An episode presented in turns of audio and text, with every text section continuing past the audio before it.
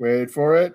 Wait for it. And we're live. Hey, all you crazy sci fi and fantasy fans. It's time for your daily dose of shenanigans over here at the Blasters and Blades podcast. Just a couple of nerdy veterans geeking out over our science fiction passions and fantastical fantasies. A place where magic is king, the sky is the limit, and space is the place. We are the podcast that puts, puts the fun in dysfunction. So without further ado, first we got to address the monster in the room, the elephant in the room, whatever. There's something in a room somewhere uh, this is the beginning of season four, and we appreciate you sticking with us uh, through the season. You notice Stabby isn't here. Nick did not fire her. I promise. She's still cooking. No, she's not fired. Um, but we're filming this in December, and you know she has Christmassy housewife stuff to do. Apparently, that's her moonlight job when she's not stabbing Nick. So, well, I mean, she can't be all, you know, ghoulish all the time. She it, she loves Christmas, so it's like, oh, I see a different side of you in December every year. Yeah, but so. she takes Christmas to a goth level. So, uh, not as much as you think. Like right after Thanksgiving, she started getting in with like the Hallmark Christmas movies. I mean, like how can you? How many? How many times can you see a city girl go out to the country and then dump her city boyfriend for the, you know, the lumberjack who she happened to go to high school with? Yeah, from from her little small town. You know, I, all right. So, as a nod to uh to the wives and the ladies that listen, we might have to suffer through a Hallmark uh, Christmas episode for uh, season four. Shoot me now. We've got we've got 12 months to, to you know have the Hallmark channel crash and burn and fall apart, right? It's never gonna fall apart. No, but fingers crossed. Who knows? Who knows? Yeah. All right, sir. With that out of the way, dear listener, dear viewer, thank you for coming back for a fourth season. It means a lot to us. Seriously, from the bottom of our cold, dead hearts, we love you all. Uh, and with that being said, Arnold Montgomery, can you please introduce yourself to our listeners and viewers at home? Sure, no problem. And JR and Nick, thanks for having me on. I'm uh, really excited to be here and uh, to be a part of your uh, your show. And uh, I am Arnold Montgomery. I'm a retired Army officer. Uh, retired about a little over, uh, probably about ten or eleven years ago, and oh, knew I'd wanted to be a, a writer uh, a long time and had a lot of those ideas spinning around. And then finally, uh, one day I just sat down uh, and uh, started writing and uh, uh, was lucky enough to come up with something that a publisher liked, my friends at Three Ravens Publishing. And it's titled Battlefield, Missouri. And it's a uh, story uh, about well it's it's a i guess you'd call it a, a techno thriller with a little bit of, of uh, paranormal thrown in. Uh, but it's it's not your your real you, most most techno thrillers or most terrorism movies that you see it's washington dc it's new york it's the super bowl it's la well you know, I I put my my scenario in a different place, in a place that most people haven't haven't heard of, and I think that's why it's a little bit different. And I think people will like it because of that. You know, once they once they understand it. So, um, but uh, it goes that the book goes live on December eighth, and uh, I'm really looking forward to it. I hope I hope people like it because I really only wrote it for one purpose to entertain I just wanted people to have a good time reading it, and uh, uh, if they do like it, that's just wonderful. I'll, I'll I've got this uh, a sequel pretty much in my head, you know, thinking about, and uh, I've got a uh, another techno thriller that's I've probably half to three quarters done with that one, you know, that I'll hope hopefully get out. And again, just wanted to tell a story and allow people to get escapism and have fun, you know, here. So, so hopefully that's what'll happen, you know, on December 8th. So, so you have mentioned that you, uh, you were in the military. So we're going to go a little bit out of order, but um, we ask all of our veterans that turn authors these questions or creators these questions because not everyone's an author anymore. Nick has mm-hmm. his comic people lined up for season four, but uh, I'm now you, an author though. You are, you are in your own right, and you're working on a novel too. I'm told. Uh, you yeah. actually haven't admitted that. I just told you this on the spot, so now you have to because it's out there.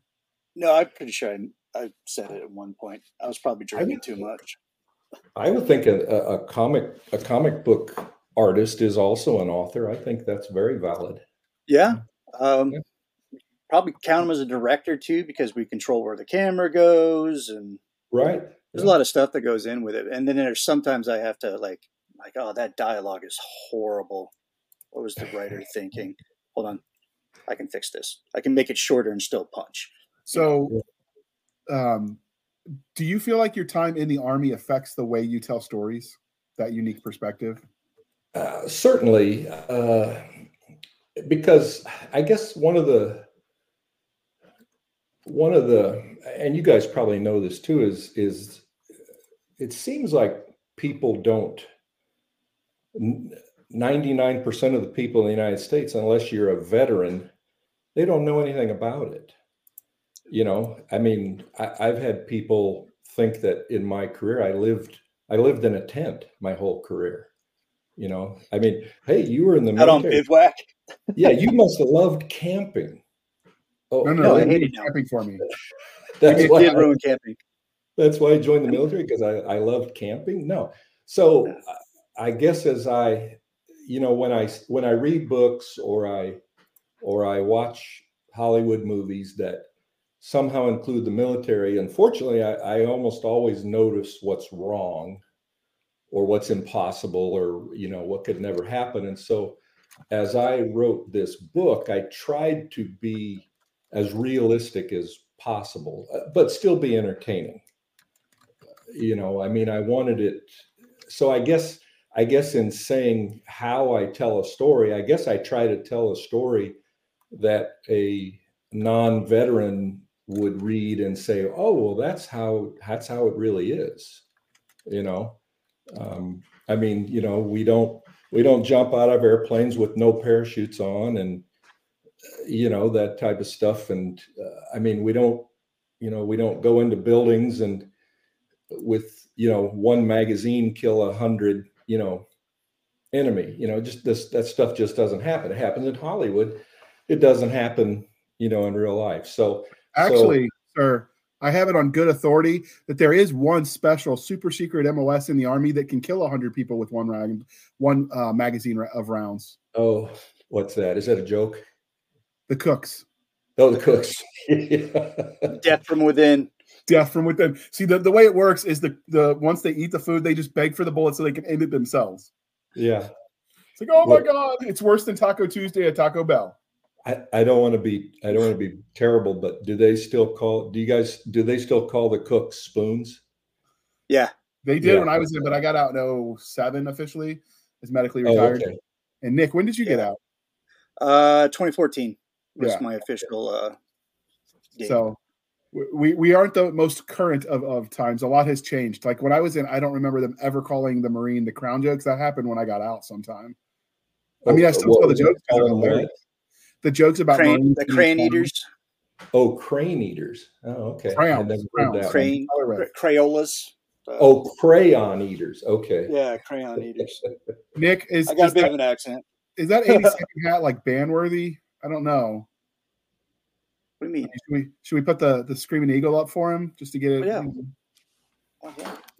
no, but why would we put the kicking chicken on there? Because that's Hey, my second, combat. he's all American, man. Yes, but but they didn't run gun trucks up and down the uh, route Irish with me. Anyway, Oh Well, then put third ID up there. Rock of the Marne, man. I I've like that answer. stories. Uh, oh, thank you. Thank you. it- it's a it's a running joke between the two of us. He he's a 82nd boy.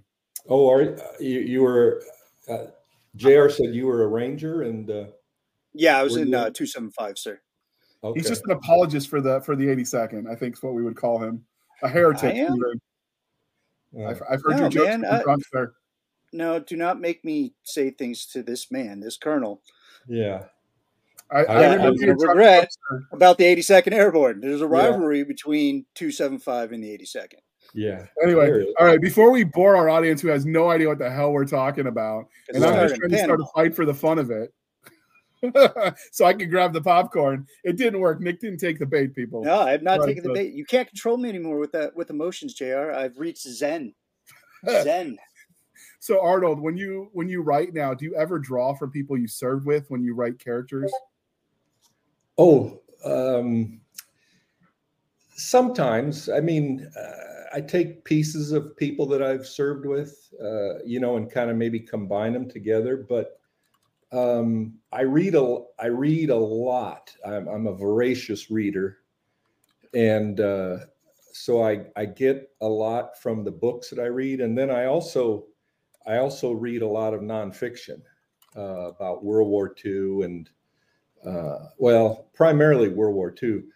So I take a lot of a lot of things from those books, uh, and I think if you guys ever read Band of Brothers or you saw Yes, the Band of Brothers serial, uh, the the TV show, Well, I mean, one of one of the scenarios that I put in the in the book was uh, similar to what happened uh, to one of the to what one of the officers did in bands of Band of Brothers, uh, basically where he had to charge through the battlefield to get to a beleaguered unit, you know. And I mean, I mean that stuff just impresses you so much. You read about something like that, and you're like, oh my gosh you know, I have to write something similar, you know, because it's, that's just, you know, astounding. And then uh, the Rangers in Somalia, uh, you know, where they literally had to run out of the out yeah, of the. The end of the battle. I mean, you know, the the the Pakistanis came in and put the wounded in the vehicles, and there wasn't enough room. Okay, we got to run out off the battlefield a couple of miles. You know, you you read about things like that in real life, and you're just like, oh my gosh, I have to somehow uh, put that something similar into a book to emulate that, uh, as well as the strange stuff. You know, I mean, I'm sure you guys have a uh, a million weird stories of what happened to you in in uh, Iraq, you know, and and things again that no no veteran would never understand, and and so I try to also incorporate those strange things into the writing too, the so that people understand, you know, that or or or see something and go, you know, wow, could could that really happen? Well, yeah, it really can happen. I mean, you know, I mean, when I was in when I wrote my first novel, I was writing it a military science fiction universe, but it was for the guy I was writing for was British and a civilian. Um, he relied on research, and I remember one of the scenes I wrote in there. Uh, he wrote me back. He's like, "JR, you got to take this out. It's not believable." And I'm like, "What are you talking about? It's not believable. It happened to me." And uh, and he's like, I, I I believe you, but the the audience is going to call BS because they won't believe it. yeah, So I had to Yeah. take some of that stuff out there. I remember uh, we were doing our one of our right seat rides, and we we still had the um, what's the polite way of saying the armor we added ourselves. The derogatory terms we used to say it are no longer politically correct, but we had the armor we did ourselves in in 05. And I remember I leaned down to light my cigar at the same time the driver leaned down as we were driving to grab a Gatorade from the cooler, and an RPG went through our window out in one side and out the other. Oh. Literally, like half a second's difference, it hit something enough that lights because it's uh, RPGs. If you don't know, it's the impact that sets them off. So it, it just had to ding the glass a little bit, and it would have exploded, and we'd have been no more. yeah, Like literally, that was a once in. A, I should have played the lottery that day. yeah. Uh, and those stories aren't that uncommon. I, I could name a hundred of my friends that had similar I've close got- calls. I've got Yeah. two RPG stories that nobody in the civilian world believes.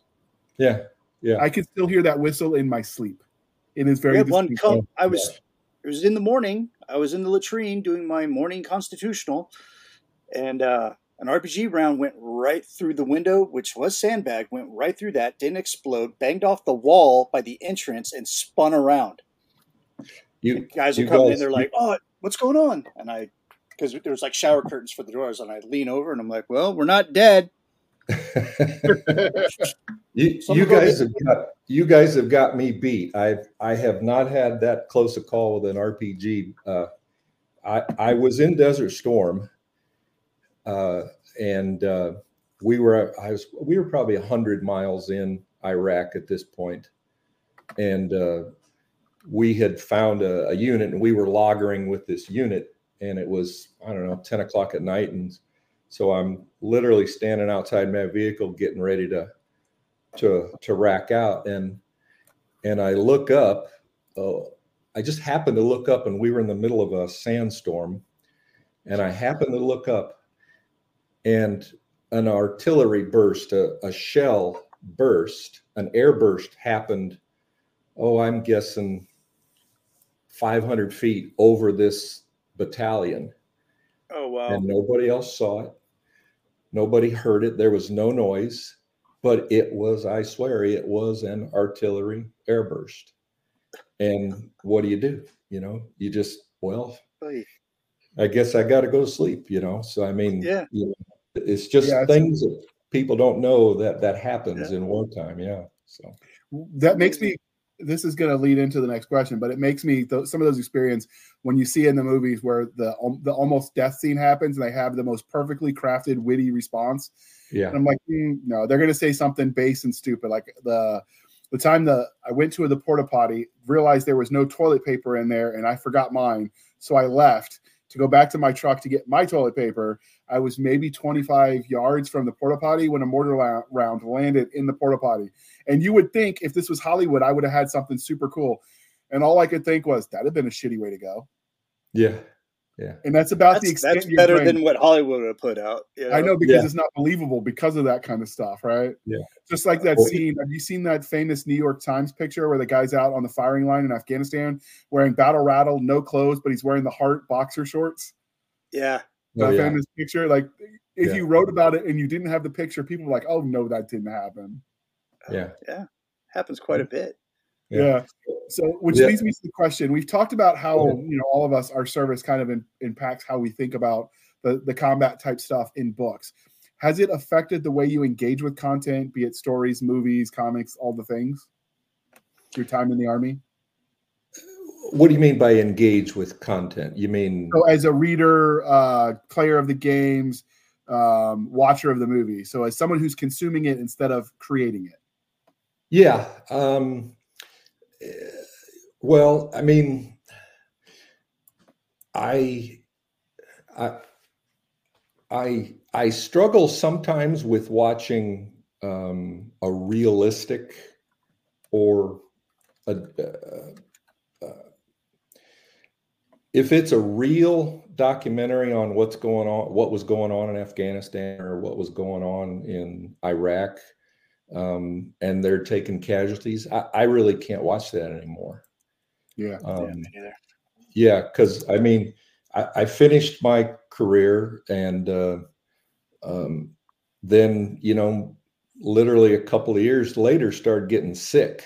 And, uh, you know, uh, you guys have talked, uh, I think, and others where you, you, you know, you deal with PTSD stuff. I don't know if I had, if I had PTSD or I have PTSD or, or it's something different, but I definitely was was struggling mentally um, uh, with anxiety and depression, and and I found that I I really you know uh, I just couldn't watch soldiers you know being being hurt. Uh, if if if I could watch you know a World War propaganda movie that was you know like I said the things that don't really happen, yeah. I could handle that because because I knew it wasn't real. But anything that w- approached real, I, I struggled with that, especially if it was was was was you know with injuries. So like I've never seen the movie The Hurt Locker, um, and and a lot of the others that have come out recently, I, I haven't I haven't seen them, and and I don't really know too much about them, you know. But um, you know i can i can watch something fun but um you know i try to i try to watch things that make me happy versus something that'll make me sad so. Yeah and, yeah. and and even even the my reading even though i'm reading a historical a, a nonfiction book talking about world war ii if they start going into how the pows were treated or casualties they suffered. And I sometimes I'll flip through those pages quickly to to try to get to try to get away with that. But if I can get, you know, where it's talking about somebody's heroism or somebody's great idea and how they did something, well, then I'm then I'm fine. Then I'm okay. You know, so so uh, you know, I I I hope I'm not turning anybody off, but it's it's something I need to do, you know, to keep my to keep my sense of Right. being, you know. Yeah, and I I suspect you guys probably do something similar. Yeah. So Yeah, um like I can watch movies like The Hurt Locker because I know it's fiction and then when I watched it originally I was throwing the bullshit flag left and right. yeah, I'm like, "Oh hell no. Oh hell no. Yeah. No, no, no. Who who wrote this?" I'm going to Yeah. send them some mail that they're not gonna- we're going to have a conversation they're not going to enjoy very much. You know. yeah. I, I, heard that. I heard that about the movie. I, I thought that was was kind of funny, you know. But is it? in- It's it's an entertaining movie. Yeah, I mean, it, it does a lot of things that uh, that a lot of soldiers that were on ground around that time wished they could do. You know, because Yeah. we all did. It all revolves around like an interpreter, you know, and then that ter- interpreter gets into trouble because, um, you know, he's helping the Americans. So it's a good story. It's yeah, they try Yeah. to make it realistic and all that, but I'm like, no, no, no EOD is going to shoot a set of ordnance with a 50 cal, with a sniper rifle, with a Barrett. No, it's not going to Mhm. happen. Plus, you you totally there's misinformation about how how easy that Barrett is to fire because it's not. yeah, It, it is it is a hard piece of equipment. It's freaking heavy, and this guy's just carrying around like it's like like his knapsack.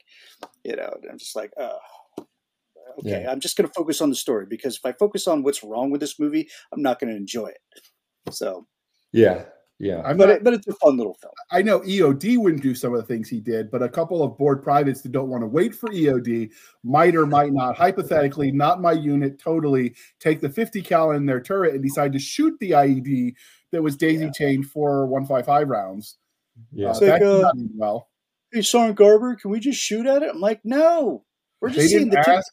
where Uh, this all I IED is. in a Boston accent was, "Hey, watch this shit," and then boom, and then we were like rocked. I'm Oh, don't get me wrong. When I was had certain missions where I had to carry the Barrett, yeah, Yeah. I'm not even from Boston, but that Boston accent came out real quick. yeah. Oh, It's like, "Hey, he thought Spada, was in the watch this shit." something. You know, Every time we saw action, this kid thought he was in the IRA. I don't know what that Yeah. was about. Oh god. But I uh, don't know. we are um, 20 minutes in, and I have been remiss because we talked Army talk, and we love to do that, Nick and I. Hey, but our we've fans got- love that stuff. they do, they do. But we've got, Love it. Great. we've got the religion questions for you, Arnold. Are you ready for this? Sure. Go ahead. Star Wars, Star Trek, or Firefly? Star Trek. And Okay. I'll explain. Star Trek. I think they call it the original series, the 1960s Yeah. series, because That, or TOS, the original yeah, series. I just love Captain Kirk, you know, William Shatner as Captain Kirk and Mr. Spock. And oh my gosh, uh, I just consumed that stuff as a teenager and I still watch it whenever whenever I can. Uh, and I, I got to tell you, I mean, I, I, I think, I suspect how he led as a captain of the Enterprise probably influenced me as how I led as an Army officer, you know, through my Wait, wait, wait. career. You know, Does that mean there are a lot of little Arnold Montgomerys running around with every alien well, species? not not not uh, no, not Andorian women or anything like that. It's just oh, the Andorians. That's my favorite species. yeah, how he just dealt with his subordinates. Oh gosh, one of my one of my favorite episodes is when he uh, th- they're surrounded and the Enterprise has got like a million a million uh, enemy facing him and and Kirk walks up to Spock and and he goes, "What's your recommendation?" And Spock goes, "Well, we probably need to surrender." And and Kirk just blows up, you know, furious. That's your recommendation, you know? Oh, I just I just love that episode, and and I really do like the way he dealt with his crew and dealt with his his subordinates, and uh, I just I just really like that show. The the other one I like is the one that had uh, uh, Jolene Blalock as the uh, uh, the uh, Vulcan woman uh, uh, who was on the Oh, Enterprise? yeah the, is that what it's called Enterprise? That yeah, show. Enterprise. It was supposed to be like the first Chris the first one. Yes, yeah, I like that show too. Starfleet But one. uh, Yeah. yeah, I was a big so fan of that show. I, I was it too. Too. I was It too. had the, um, really the quantum leap guy. What's that? Uh, It had the Jeez, quantum leap guy as the captain. Um, Boot, Boot, uh, Scott Bakula. yeah, Scott Bakula. There we go. Yeah, yeah, So What's great about that show is that it showed that that Starfleet had a military, the Yeah. MACOs, and I love the MACOs. I thought they were cool. oh Yeah. yeah, yeah. Well, and I like the uh, I like the the country Texas guy they had as the uh, engineman or engineer, I guess should The say. engineer, yeah, Yeah, yeah, I Oh, like yeah. Texas, yeah, yeah. Texan, an engineer from Texas. What? I like the original series because, you know, it said the Enterprise is a starship, but I always thought the Enterprise was a warship, and and I like that. Now, Star Trek Next Generation, which I like that show too, but they they were like, you know, oh, we're this is an exploration vessel. Yeah, okay, sure, you know, but Yeah, I, I thought the the original one, man, they were a they were a warship first and then a exploration Oh, yeah. vessel. they were fighting Romulans, Andorans, Klingons. Um, Exactly. Yeah. yeah. Who else? I mean, like, yeah, they were they were um like their task org was a warship. Yeah. I they think were. I want to see a show in between Enterprise and that where they got rid of the MACOs and just made Starfleet like we're just going to equip them. Yeah. Um, we're we're going to adjust the metal here. Now they're a warship because they're going to have photon torpedoes and blasters and all this other crazy stuff. Yeah. Yeah. I, I really loved it when that when Captain Kirk and the Enterprise went out to kick some ass. That that was those were my favorite shows. Yeah. So yeah. The away team, uh, the three core, you know, crew, and then like five guys in red shirts that Richards. we're never going to see you again. They gave us some beautiful memes. Like uh, if the red shirts and the Starship or no uh, Star Wars stormtroopers Stormtroopers. got in a fight, um, does the Star Wars stormtroopers miss and the They'll miss everything, and the red shirts will still die. I think it's like the paradox. Someone wrote up a whole yeah. scientific the- theory uh, on how that could work because some paradox must be maintained. That's the ar- name of the article if you look it up. The Well, paradox you can look up, uh, yeah, as Doctor Who would explain, it's a fixed point in time. It had to happen. yeah. Yeah. So, and because we are polytheistic over here at the uh, Blasters and Blades, you've got the Game of Thrones, the Wheel of Time, or Chronicles of Narnia. Ga- okay, so Game of Thrones, Wheel Narnia, Time. and Wheel of Time. Yep. Yes, sir. Probably Game of Thrones, but I've only seen literally two episodes of Game of Thrones, and I've never never watched Narnia or read the book, and I've never seen the uh, Wheel of Time show. So, so All of those are books and movies. So, um, yeah, they are the kind of big dogs in the in the field house, so to speak, when it comes to fantasy. Um, so, yeah. okay, I think And- previously you had uh, you had uh, Lord of the Rings in there. we did, but it just wasn't fair to everyone else. Because Oh, everyone Uh, picked Lord of the Rings. If everyone picked. It was just like, Yeah. okay, he's going to ask the question. They're going to say Lord of the Rings. So I found uh, one of the readers suggest or listeners was suggested um, Narnia because it's contemporary to the Lord of the Rings. It has that same kind of large audience. Uh, mhm. 'cause we were looking mostly for iconic that they could engage with in either film or print because it made it sort of more inclusive to our audience. Um, whereas if you just pick some obscure book that they might not have heard of if they're not super readers, or the same if you go like art house films, it Mhm. doesn't really like get the point across. So, Mhm. all right, now the most important question um, for you, sir. Are you ready for the last one? Sure. because we are civilized human beings here at the Blasters and Blade podcast, we are no longer knuckle dragging troglodytes. Coffee Mm. or tea, and how do you? Well, ish, and the ish is doing a lot of heavy lifting. Uh, coffee or tea, and how do you take it? caffeine free sweet tea. I, I'm I'm not again part my deteriorating body. I'm not able to handle caffeine anymore. Oh, which I which I hate because I love caffeinated beverages. But uh, in you know, in order to be around for my spouse and family, I I, I drink uh, caffeine free. Good old table wine. yeah. Iced or hot? Oh no, iced iced tea. Yeah. Okay, What kind of question Yeah. that, Jerry? You know better. He hung, might have hung out with the Brits. Heretic. It might have corrupted him. Heretic. Heretic.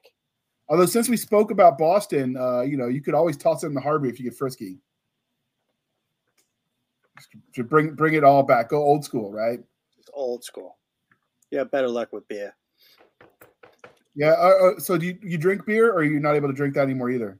No, I can't drink that anymore either. So, but that's all right. That's all right. So, I gotta. Makes my future self sad. Yeah. I won't Yeah. be able to enjoy that anymore. It's like, oh, it gives me heartburn. My dad used to say that. Like, pound a couple of Budweisers, like, oh, I'm getting heartburn. I'm like, oh, that's my future. That. All right. Well, before we dive into talking about the book that brought us here, since Okay. we're kind of at the halfway mark, we're going to actually remember the commercial this time, and we're going to roll that beautiful footage. Across a thousand battlefields and a million wars, there is always a question. What do you do when all the chips are on the table? Do you run? Try to find salvation in the arms of an easy peace?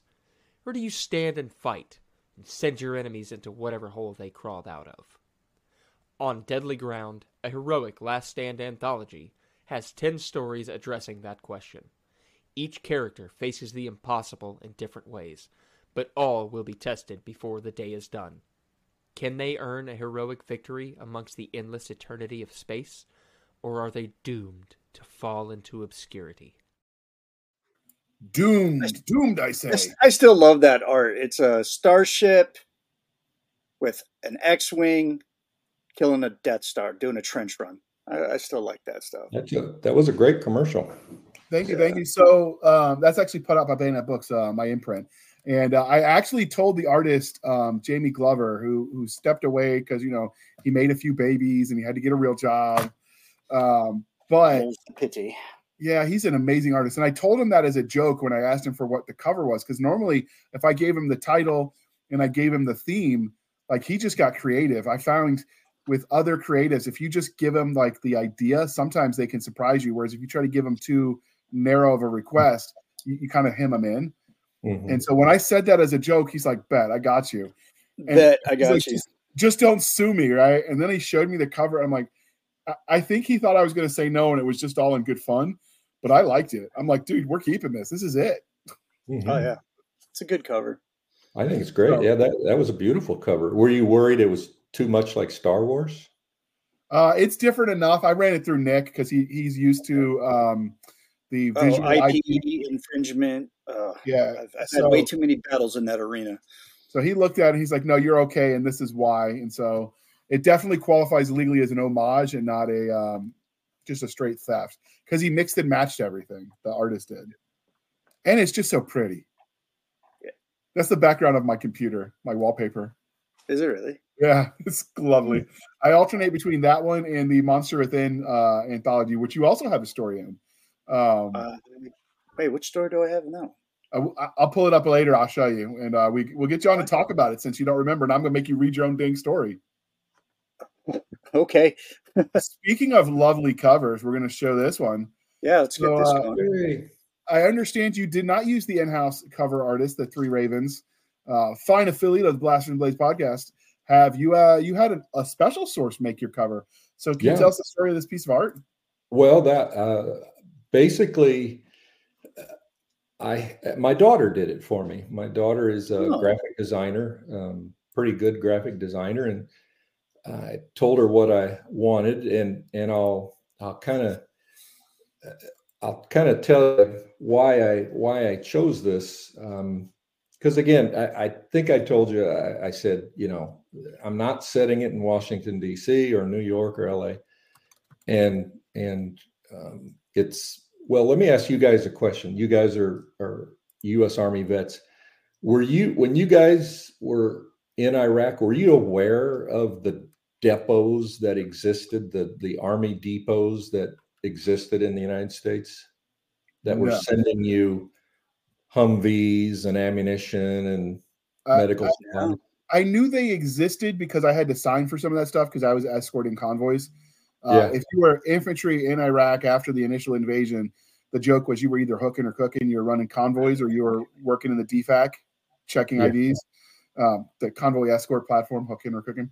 I know I'm really creative that way, people. But uh, and so we saw some of the names, but uh, nothing I'd ever heard of, to be honest. Yeah, Uh, it's not something they really talk about. I mean, everyone's heard of demos um, for like like where they buy the bad stuff that's been out processed and you can buy it as a civilian. Yeah. Is that what it's right. called, Nick? You know what I'm talking about? Is it demos? demos? What's the what's the acronym? Uh, we I. They've changed them like 90 times since I've been. Yeah, they do. I think for for a while they were called DRMO, Defense. Yeah, yeah, yeah. That's it. That's it. Yeah, DRMO.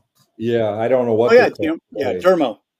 yeah but uh, uh, so so and, and you guys did what did you guys like serve with uh, iraqis when you were over there I any did. iraqi fighters Yeah. Mil- mi- Yeah. I had, uh, military trying to train yeah. The Wolf Brigade was uh, ones that were always attached to us. They were kind of like their special forces yeah okay or Rangers, maybe, because they weren't doing anything all that special. They were doing special stuff with us who were doing special Yeah. stuff.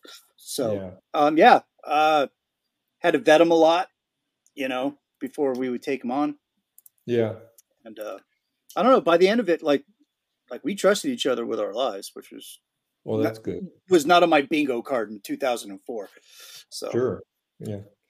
Well, I mean, I, I I've got tours in Korea, and I've got I I served in Germany, and I I've served with the in actual Korean army units, and I served with the British and the Germans, and you know, um, uh, when I was in uh, my tour in Germany, I went into I was in the Bosnia operation, nice. and I got to go around and I got to see former Soviet bases and I got to see former Yugoslav bases and Hungarian bases, which was at you know only a few years prior were part of the Warsaw Pact, and so uh, I quickly realized that you know our enemies really can't hold a candle to us.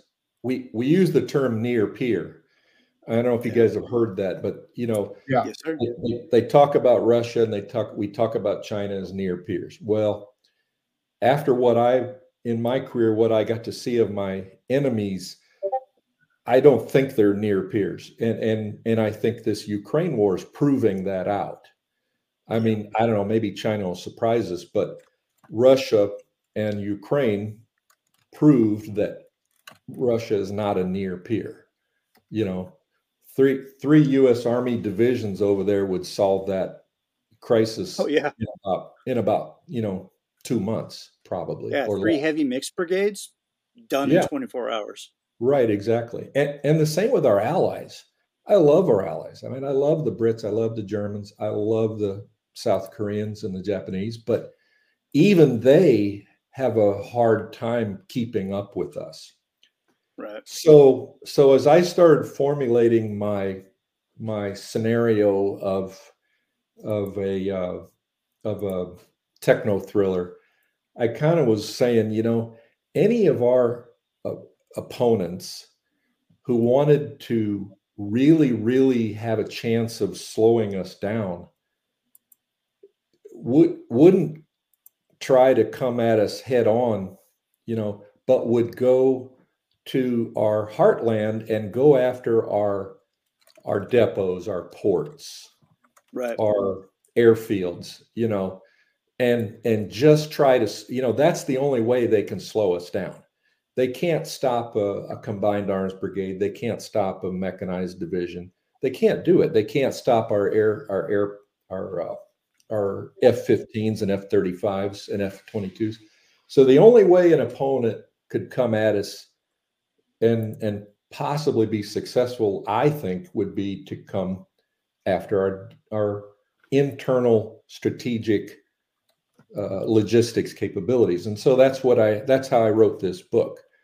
And it, it also didn't hurt, you know, the fact that I, you know, I was writing what I knew, which is, you know, depots. And I'll tell you, in the three depots that I was at, I always had, seemed like we always had weird things going on, weird people showing up at the gate.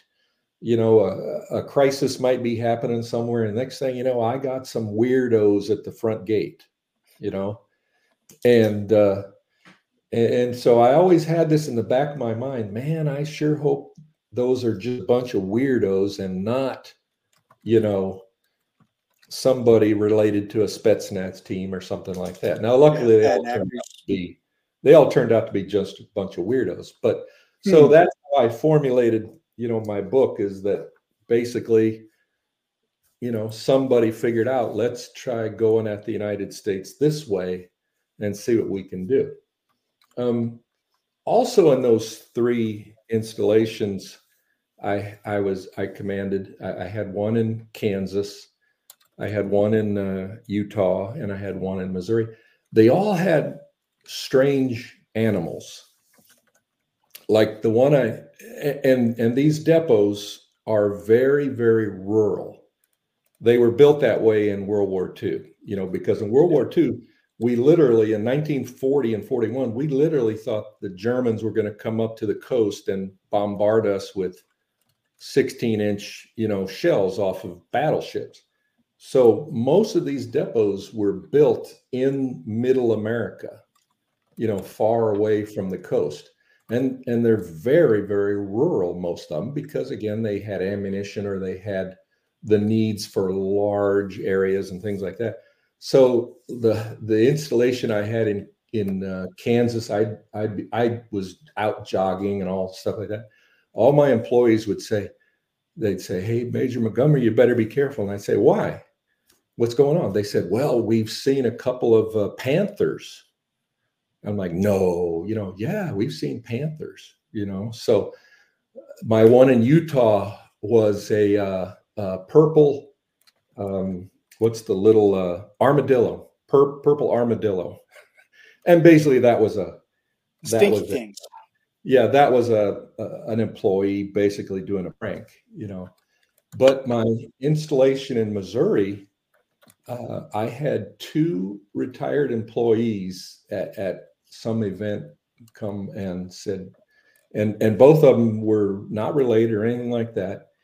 And they both i ended up meeting both and talking to both and they both swore up and down that in the 1970s they had run-ins with bigfoot on that installation on that very very large installation.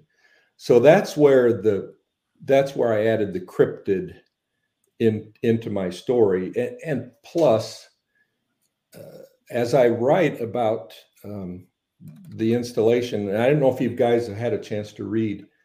Um, you know, basically these installations are secured with, you know, nine millimeter sidearms and shotguns. Yeah. That's it. There's there's no M16s. There's no saws. It's there's times that we have a depot in California in Stockton. Yeah. Um, yeah, nothing more than um, a nine millimeter at the gate, show them an yeah. ID card oh, yeah. to go through. That's that's like, exactly no higher defense. Yeah. So so you know as you're right as I'm writing and and uh, you guys have heard this probably a million times you you start writing and then next thing you know your your brain is taking you where well I kept I kept writing you know I kept writing well how am I if, if I've got only nine millimeters and I've only got shotguns, how how is this organization going to survive? And then I kind of realized, well, I'm going to have to have help. You know, yeah. I'm going to have to have help from a cryptid, you know, to to to yeah. help us to help us survive. You know, so so that's where that's how I incorporated that into into the book. So, but uh, um, it it it was a it was just a lot of fun you know, writing and uh, um, because I I think I kind of educated people on this is you know this is what these places are. They're massive, yeah. massive places, and and uh, you know the hogs, you know the wild hogs. That's all true. They're they're overrun with wild hogs, and we would spend a lot of time and effort to try to kill these hogs and and we have you know my installation in that I had in, in Missouri. I, it was the it was either either the number one or number two largest railroad in the Department of Defense. You know, yeah. I mean, you know, people just people don't realize that stuff. So I I kind of brought that out, and I think I I hopefully set it as setting it into this into this scenario. I've kind of hopefully will intrigue people because it's not New York City, it's not Washington D.C., it's yeah, not it's rural America. Yeah, it's not the Super Bowl. It's it's something different, and and then my protagonist, Captain Jack Black Eagle, he has to figure out how to survive and defeat these terrorists as well as keep his family safe and you know at, at, and, and and and and when i was there in these installations and i had these weirdos showing up the gate i was thinking these things you know? I, I was what i did was I, I i made sure i was very very good friends with the local law enforcement. I tried to contact the local national guard you know and make sure hey this is who i am. Um, why don't you guys come train? You know i've got 40 you know uh, 45,000 acres here please come train with me you know so that i had these connections that uh, that i can you know hopefully in in case of an emergency you know deal with you know some type of situation you know but unfortunately that never happened but but it was it was definitely fun writing it that way so, so. nice so that actually gives you plenty of room for humor too. I don't know if you remember, there's a couple stories where guys would like try to prank their friends with the Bigfoot stuff, and yeah. then they end up like the friends like, oh hell no, grabs a shotgun, thinks Bigfoot is real, and takes his friend out, or the girl that it, it, was her boyfriend and she rode him over in the car. Uh, yeah, your your friends messing around on base where people had guns were uh, was, yeah. we're lucky, I should say. Yeah, Ho- hopefully, I, don't know. Who, who, knows if Bigfoot is real, if Sasquatch is real? But these, these two guys, these two guys who were retired, they were absolutely certain that what what had scared them, you know, what they saw, they were convinced it was real. So now I had a dozen other people saying no way, but these two individuals, they were they were absolutely convinced, you know, telling me Colonel, it was real and it scared the hell out of me. So, so it was it was fun. It was a lot of fun. So, so do you think you might lean more into the cryptids and go more into the paranormal fantasy if you take this into another book? Because you mentioned looking at writing the sequel. Yes, I I think I'm going to. Uh, yeah, I'm. I, I'm. I think I'm probably going to have the same mix though. Uh, so I I think the next book is probably going to be, you know, Jack Black Eagle doing his protagonist things and, you know, he's going to be fighting bad guys. And then I think there's probably going to be a cryptid somewhere around there who's who's concerned and is going to possibly help or I don't know, maybe hinder uh, Jack in the next scenario. So, um, and again, the reason I titled it is Battlefield Missouri I suspect I again it's still all in my head, but I suspect the next one is going to be titled Battlefield Iowa. Ooh. So, so I'll just again I'm I'm trying to think I'm trying to think, you know, again, it's probably not going to be New York, it's not going to be Washington DC, it's not going to be the Super Bowl. It might it could possibly be Iowa. So well, that's more realistic of because those are usually soft targets and our enemies would yeah. go for a soft target. You know, yeah. I don't care if there's cryptids in it or not. Um, yeah. But yeah, that they're going to hit the soft targets. Exactly. So that it, that's why it's always unbelievable when I watch, um, like we watched like some of the Die Hard movies, and it's always DC. Like like you said, it's the major metropolitan areas or major political mm-hmm. areas. It's like mm-hmm. nope, that's that's too hard of a target. Like I'm good at what I did, and I wouldn't even touch those things. Oh yeah. Did you see? There's plenty of room for what's really been happening. Sorry about that. They actually had people randomly, and it's they think it might have been a group preparing for something, just show up at some of the power inverter stations and just start shooting at them to take them down. Oh yeah. And there's plenty yeah. of room. And then you hear stories like from guys that were in Bosnia where they were guarding the line between two opposing factions and they didn't have any bullets in their rifle. They had an empty magazine to look intimidating to prevent an international incident and so oh. they would have had to run backwards to the guardhouse or whatever to get the one magazine. It was Barney Fife esque. Yeah. And so I could see that in the U.S. soil being even worse because yeah. in theory, you've got cops. Yeah, yeah. I mean, yeah. They're. I mean, it. Yeah. Personally, I think you know. I mean, I think that if the terrorists go after New York or they go after L.A well, then they're a bunch. They're really a bunch of dumb terrorists because they're going to shoot. They're going to shoot their wad. and they're not they're probably not going to accomplish much you know i mean because after 911 well now new york is fairly well prepared you know if they really wanted to make you know a big a big deal you know they would go to a place like uh, peoria you know or you know um, des moines that's that's yeah. where they could that's where they could make the big deal you know? Right. So so that's that's kind of what i'm leaning towards but i'm definitely i think i'm definitely going to have the cryptid in the in the second one and and possibly even in the third one so. So that's pretty cool. that's just the the fact that any group of you know barely trained infantrymen could come up a way to shut a country down if you're willing to bleed for your beliefs pretty quickly and the terrorists haven't figured it out shows they're not necessarily the smartest but i think mm-hmm. part of it is we assume that they want a tactical victory when in all likelihood terrorist organization at least seem to want symbolic victories so it needs to be big and flashy yeah that's true mm-hmm. yeah, um, which yeah. is why the um, the dc sniper what that that wasn't the trademark that was a one-off instead of you know the the towers and the attempted mm-hmm. bombing before in the 90s i mean it was because it was flashier mm-hmm. yeah um, mm-hmm. so yeah. yeah and i also no, think modern military we we're a product of the post-vietnam generation so guerrilla warfare is you know more in the training lexicon than probably it used to be mm-hmm. uh, i would say 90% of my training since day one was um, guerrilla warfare, asymmetrical warfare, using right. psyops.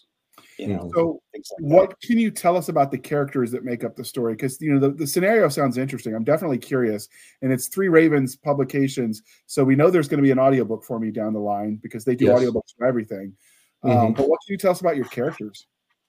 Well, the the protagonist is uh, Colonel Jack Black Eagle, and and that's um, that's a, a true scenario. Um, again, you know, these military depots quite often only have one military person assigned. They'll have a, a lieutenant colonel commander with his family or a colonel commander, again, depending on the, the level of the depot, with quite often with his family. There's, i I'd say about half of them, they literally have a set of quarters on the post, you know. Um, so, uh, you know, they are they are government quarters. So so that scenario is is absolutely true. There's a there's a military guy you know on those depots and and he's the commander. Does he have any military subordinates? No none zero you know? Not even he's like a sergeant major or anything? No no nothing Mm-mm. oh wow. Yeah it's uh, some sometimes the commanders are are experts in contracting. I wasn't an expert in contracting. I was just a, a logistics guy you know it all depends on the different command. Um, yeah. the marines have the marines have the similar thing. I, I the navy i don't know if the navy has something similar. The air force again we we they have something similar but their depots are pretty much right on their air bases. So yeah. you know the the the big depots that are you know 45,000 acres or 65,000 acres or 200,000 acres those are mm-hmm. army army things and we're we're storing you know the navy's stuff and and and the marines and the air force's stuff for them so so so so you got this military guy he he's a he's an absolute you know real part of the scenario and then you got your civilian employees, you got your union employees. Uh, you know, I I had you know unions at all my locations, and and gosh, my union president was was just the greatest guy. Uh, we got along just so well, you know. So so I wanted to include, uh, you know, I wanted to have the the union president be a big part of this uh, of this scenario that I wrote. And so naturally, I made him this big, giant guy, you know, Vietnam vet who loves to brawl and stuff like that. But yet he's, you know, he's he's he's still a patriot, and you know, so you know, the fact that he would stand up and say, "Hell yeah, I'll fight terrorists," no no problem, you know, as as well as as his family members, and then you've got other employees um, you know, you know, even down to truck drivers and things like that. Um, the uh, the the the ones, you know, uh, I, I, brought helicopters in, so those were people that were off post, um, you know, because we didn't we didn't have helicopters, you know, but but we did hire the helicopter to to come and shoot hogs every once in a while um, and and and I had helicopters in the National Guard that were around, things like that. So so I brought I brought uh, characters that you know, where am I going to get helicopters from? Well, you know, there's the hospital, there's the local TV station, you know, so so that's how I brought those those uh, in in in involved, and you know, is is the helicopter pilot being forced to come in and fight terrorists? Is he gonna? Are they all gonna just say, hell, hell yeah, I'll help? No, probably not. you know, you know. So so I, I had that included where, you know, one was sort of okay with it, one was not okay with it. You know, so what did we do to to get them involved? Those type of things, and and then I had you know how, how is he gonna you know how's he gonna fight? He's gonna have to use the resources of his depot. He's gonna have to use trucks and he's gonna have to use railroad locomotives and things like that because he doesn't have humvees or or bradleys or uh, you know apcs or or tanks you know? So so uh, that's how i incorporated the the depots uh, parts into them and then the characters you know some of them are are are just they're just you know they're maybe a little bit of this person a little bit of this person but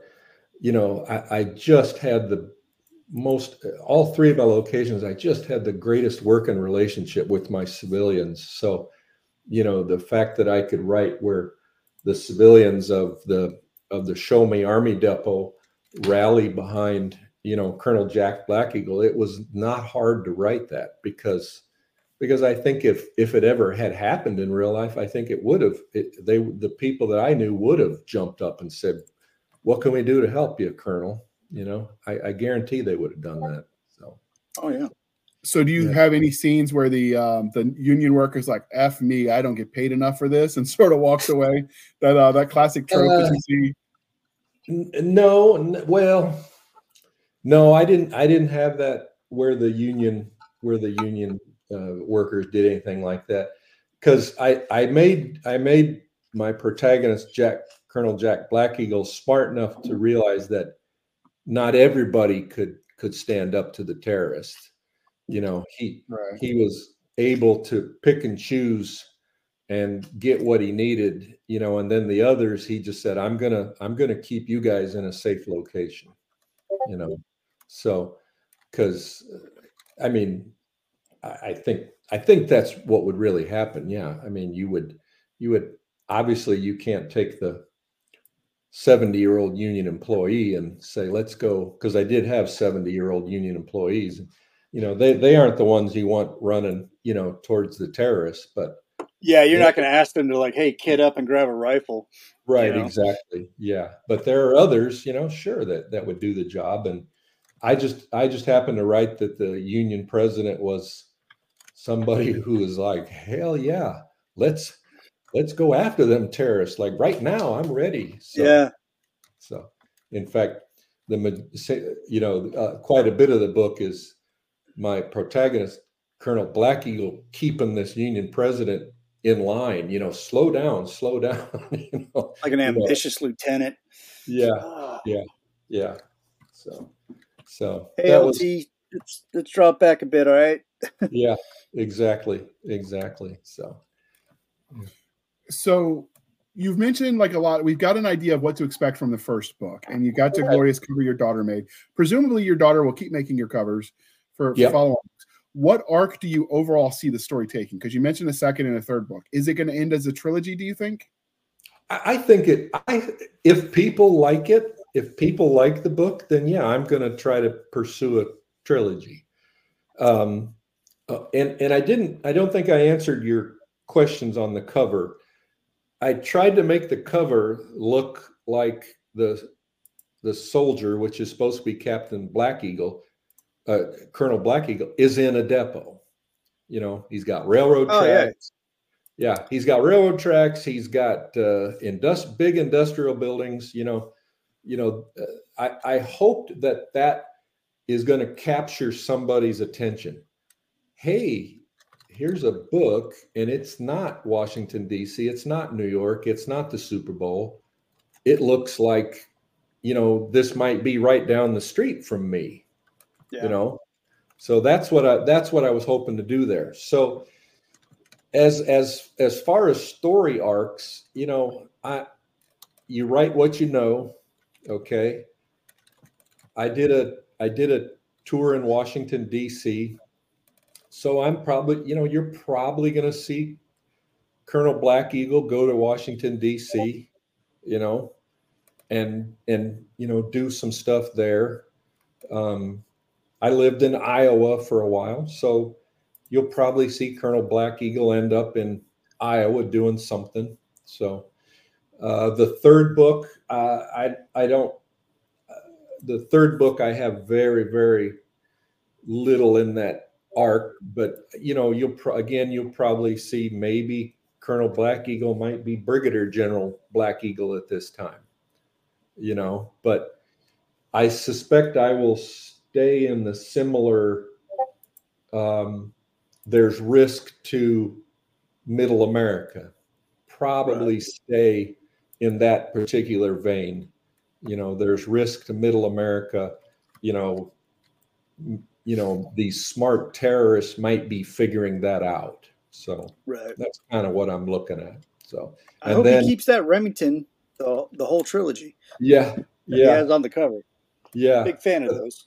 And, and I'm glad you saw that because again, I want people to realize, you know, hey, he's not holding an M16A2.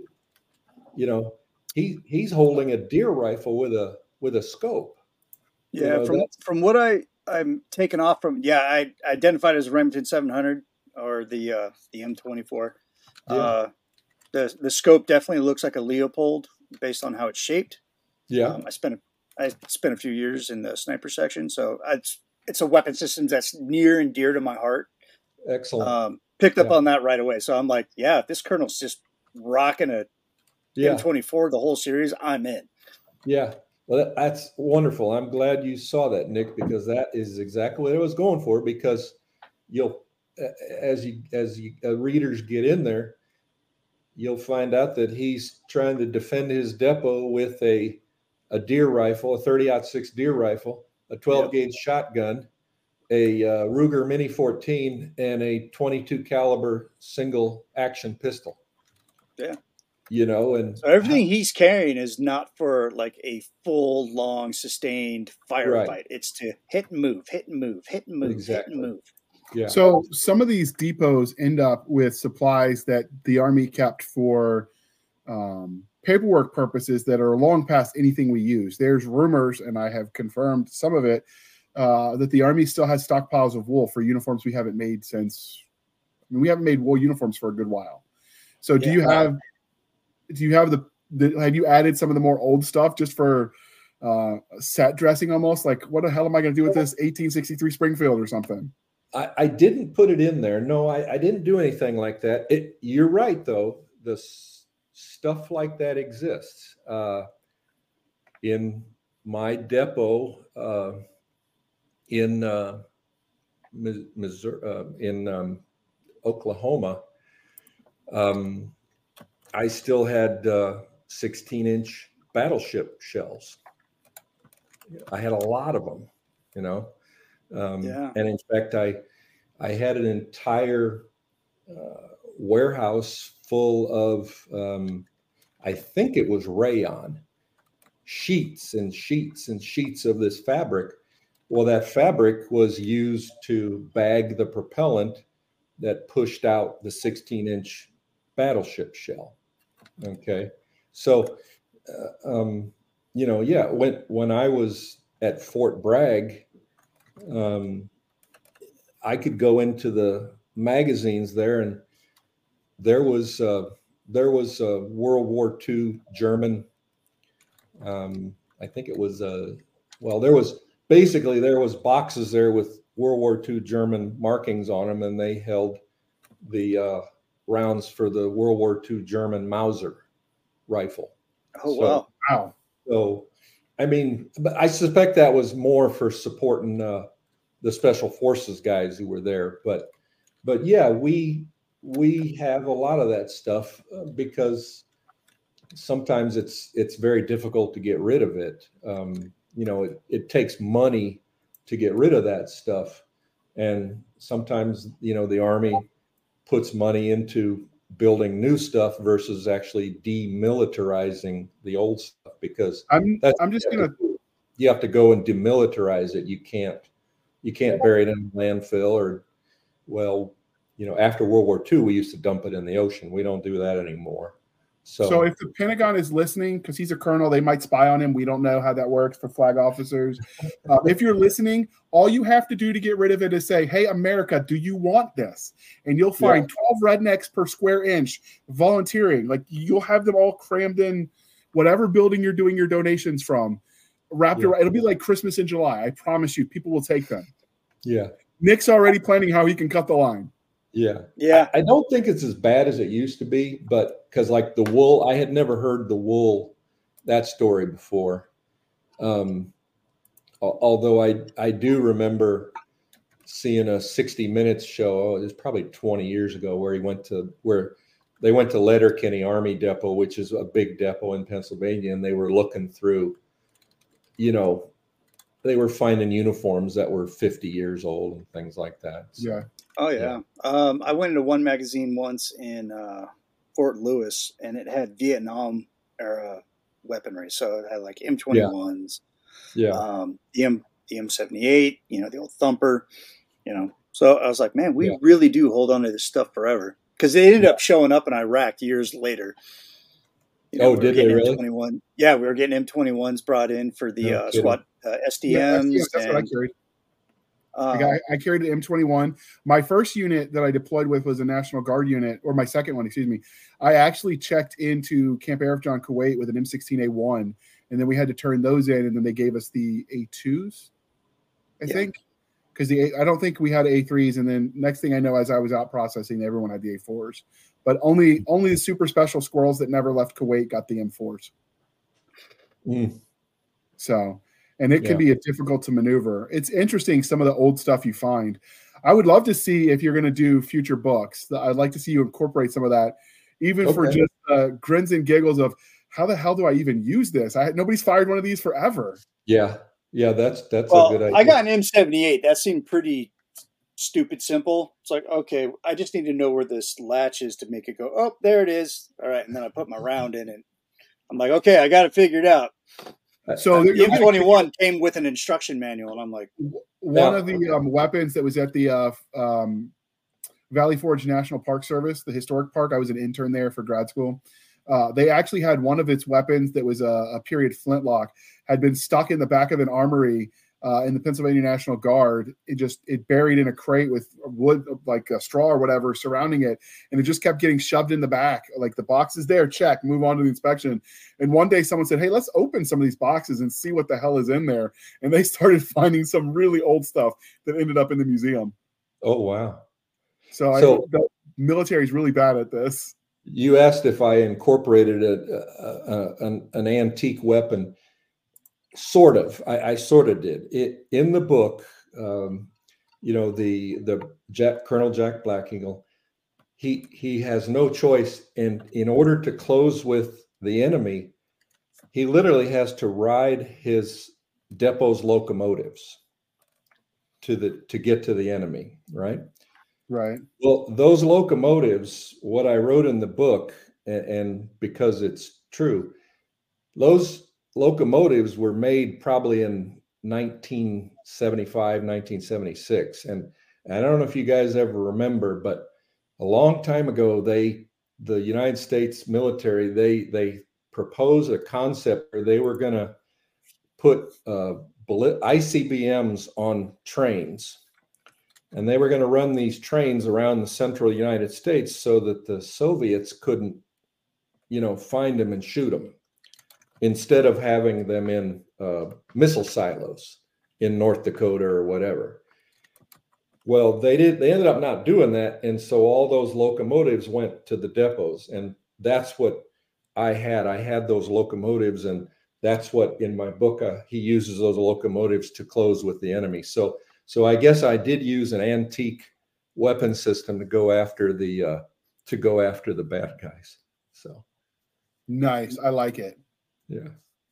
So, well, we promised the uh, dear listener that we try to keep these to an hour, and uh, we could have a lot of fun talking about all the weird stuff that you'll find in army depots. Um, and if you don't believe us, just go look at there. You can find some of the stuff the finds on the on the internet uh, when they just buy surprise lots, and then the people that buy in bulk are opening and like, what the hell? Oh, I got to mm-hmm. return this. I'm not even legally allowed to own this machine gun. Mm-hmm, uh, yeah. it, it's always interesting what people find hidden. Some supply sergeant just forgot about it, and then the guy that received it never bothered to open. It's like that box is supposed to be there. That box is there. Move on. Uh, and so that kind of stuff gives you a lot of fertile ground to have some fun. I mean, could you imagine using a blunderbuss on those terrorists with some yeah. rock from the, from the gravel just right in front of you? Like that could be hilarious. Uh, and if you do it, they have to scream "tally ho" just for like ambiance. Right. Well, exactly. Yeah. yeah. It's yeah. on the instruction manual. Absolutely. It's in the dash ten. Uh, you know, there probably is still one floating around from back then. It would not surprise me. Um, no. But with that being said, um, you mentioned that you're going to write the sequel to this uh, and, and, take this out to a trilogy. Are you writing anything else at the moment?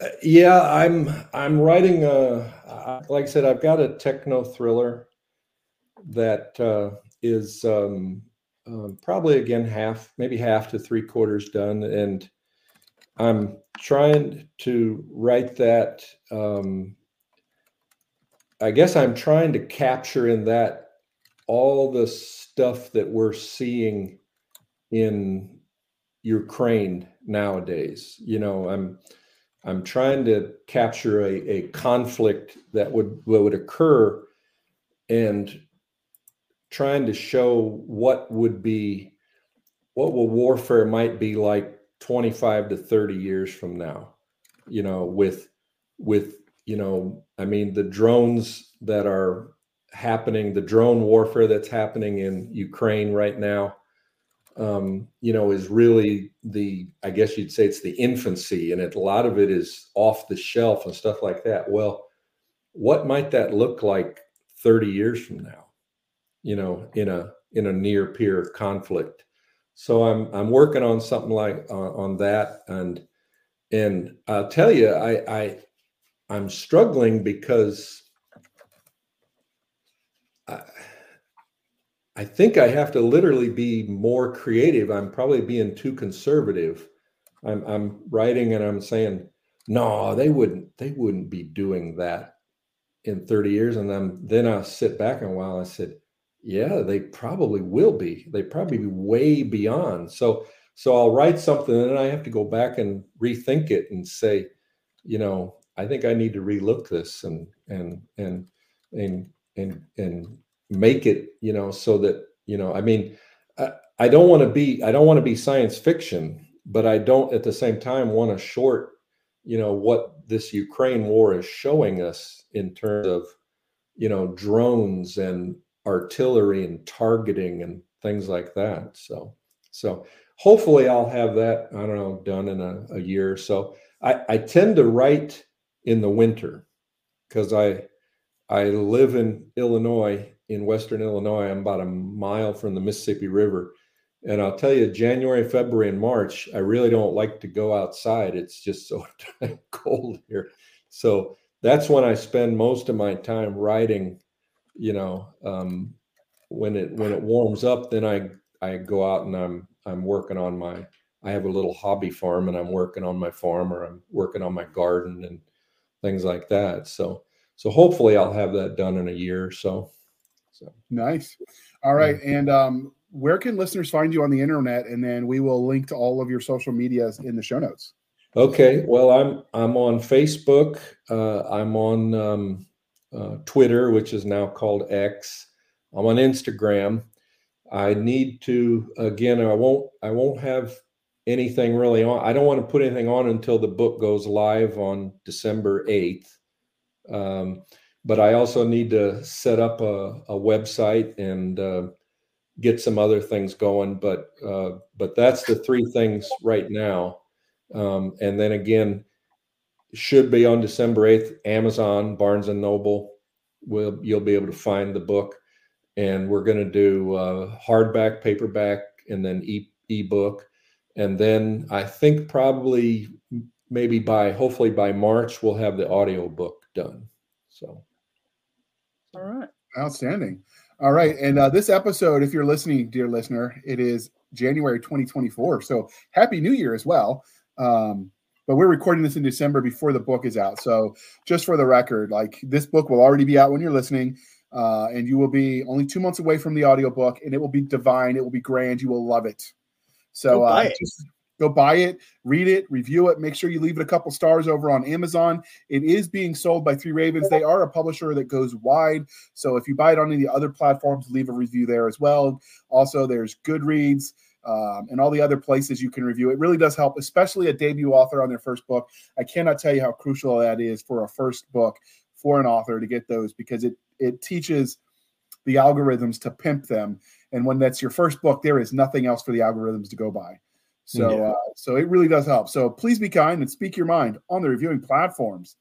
Uh, and with that being said, you can find us over on our Linktree, L-I-N-K-T-R dot E-E, Linktree slash Blasters and Blades podcast, where we link to all the things, the BitChutes, the rumbles, the twitters, the emails for professional and business purposes only. We link to our Blasters and Blades Facebook group and Facebook page. And we link to Madam Stabby Stabs, Instagram, Twitter, and email, where all the fun shenanigans can happen. Keep her entertained. She's doing the housewife uh, homeschool thing right now and uh, Nick doesn't want her to go crazy because then she goes crazy on him with that knife, and it just gets. She ugly. needs adult interaction throughout the day, right? And to be fair, he's sick of cleaning his own blood up. I mean, because it's one thing to get stabbed, but then to have to clean your own stuff up, it's just insult to injury. It's all right. I went through some C. I know how to suture myself up. Yeah, but I mean, getting it out of the carpet over and over again that has to get old. So do uh, your. we got hardwood, man. It mops. I make the boy mop it up. Oh, so my blood, boy. All right. You can follow us on our website at anchor.fm slash blasters tack and tack blades. Again, anchor.fm slash blasters tack and tack blades, where you can support the show for as little as 99 cents a month. You can help keep the lights on. Speaking of keeping the lights on, you can go to buymeacoffee.com slash author JR Handley. Again, buymeacoffee.com slash author JR Handley. Be sure to put in the comment section. It is for the podcast. And I promise I will keep my co-hosts duly caffeinated. They will drink until the coffee pours out their eyeballs. Uh, the good news is there is talk that Buy Me a Coffee will let one PayPal account because that's how it links, link to two different facings. So if they let us, the minute that happens, to avoid confusion, we will make one just for the blasters and blades, and then you know the people that want to donate to me directly can do it separately. But until that uh, they allow us to do that, please, if it's for the podcast, put podcast, and that money goes to cover overhead. Um, it costs us about $150 a year to run the show. Uh, and then anything extra goes to our coffee fund. Speaking of good coffee, go to buy me or buy me a coffee. Go to coffeebrandcoffee.com. We've got a link in the show notes and use the code podcast grunts and you get 10% off. And their coffee is delicious. Uh, once we were um, accepted the affiliate, we decided to test it before we recommended it because we didn't want to show stuff we didn't like. And I think the affiliate program is really just a scam to hook the uh, the affiliates into buying their stuff because now I'm addicted. Yeah, it could be like the the first hits free kind of deal because oh, yeah. they give you a discount when you buy your first one as an affiliate. And now I'm like, oh, you son of a biscuit eater! This is my third refill. Uh, yeah, every time I make a purchase, I got to buy three things. I got to buy the blueberry, I got to buy the bourbon, and I got to get the uh, the s'mores. The s'mores is delicious, and the cool thing about this, dear listener, because you know we're an American podcasting group with American roots, unashamedly so. And so we try to support American businesses where possible. And we encourage you, if you're listening abroad, support local businesses too. I don't care where you're from. If you're in England, support English businesses. It really does make a difference for the local mom and pops. But Coffee Brand Coffee is a local business, made, shipped, uh, and all of that in the U.S., which is yeah, Arizona, cool. I think. I think so. Um, so yeah, do your part, people. And if you really want some gourmet coffee and you want to, you know, splurge, this is the, definitely the place to go. And they do gift boxes, teas, hot chocolates, candies all oh, of the they're running so many sales right now too. I don't know if they're going to still be going in. Probably in January, Oh. the sales will be like, you have your Christmas gift cards, spend them here. Oh yeah, I forget that part. Yeah, we record in advance. You got to remember, Nick. But uh, with that being said, thank you for spending some of your precious time with us. For my crazy co host, I am J.R. Handley, and this was the Blasters and Blades podcast. We'll be back next week at the same time where we'll indulge our love of nerd culture, cheesy jokes, and all things that go boom. Thank you for coming on, Arnold. We really appreciate it. Again, dear listener, Arnold Montgomery, go check his book out. Links are in the show notes. And have a wonderful evening.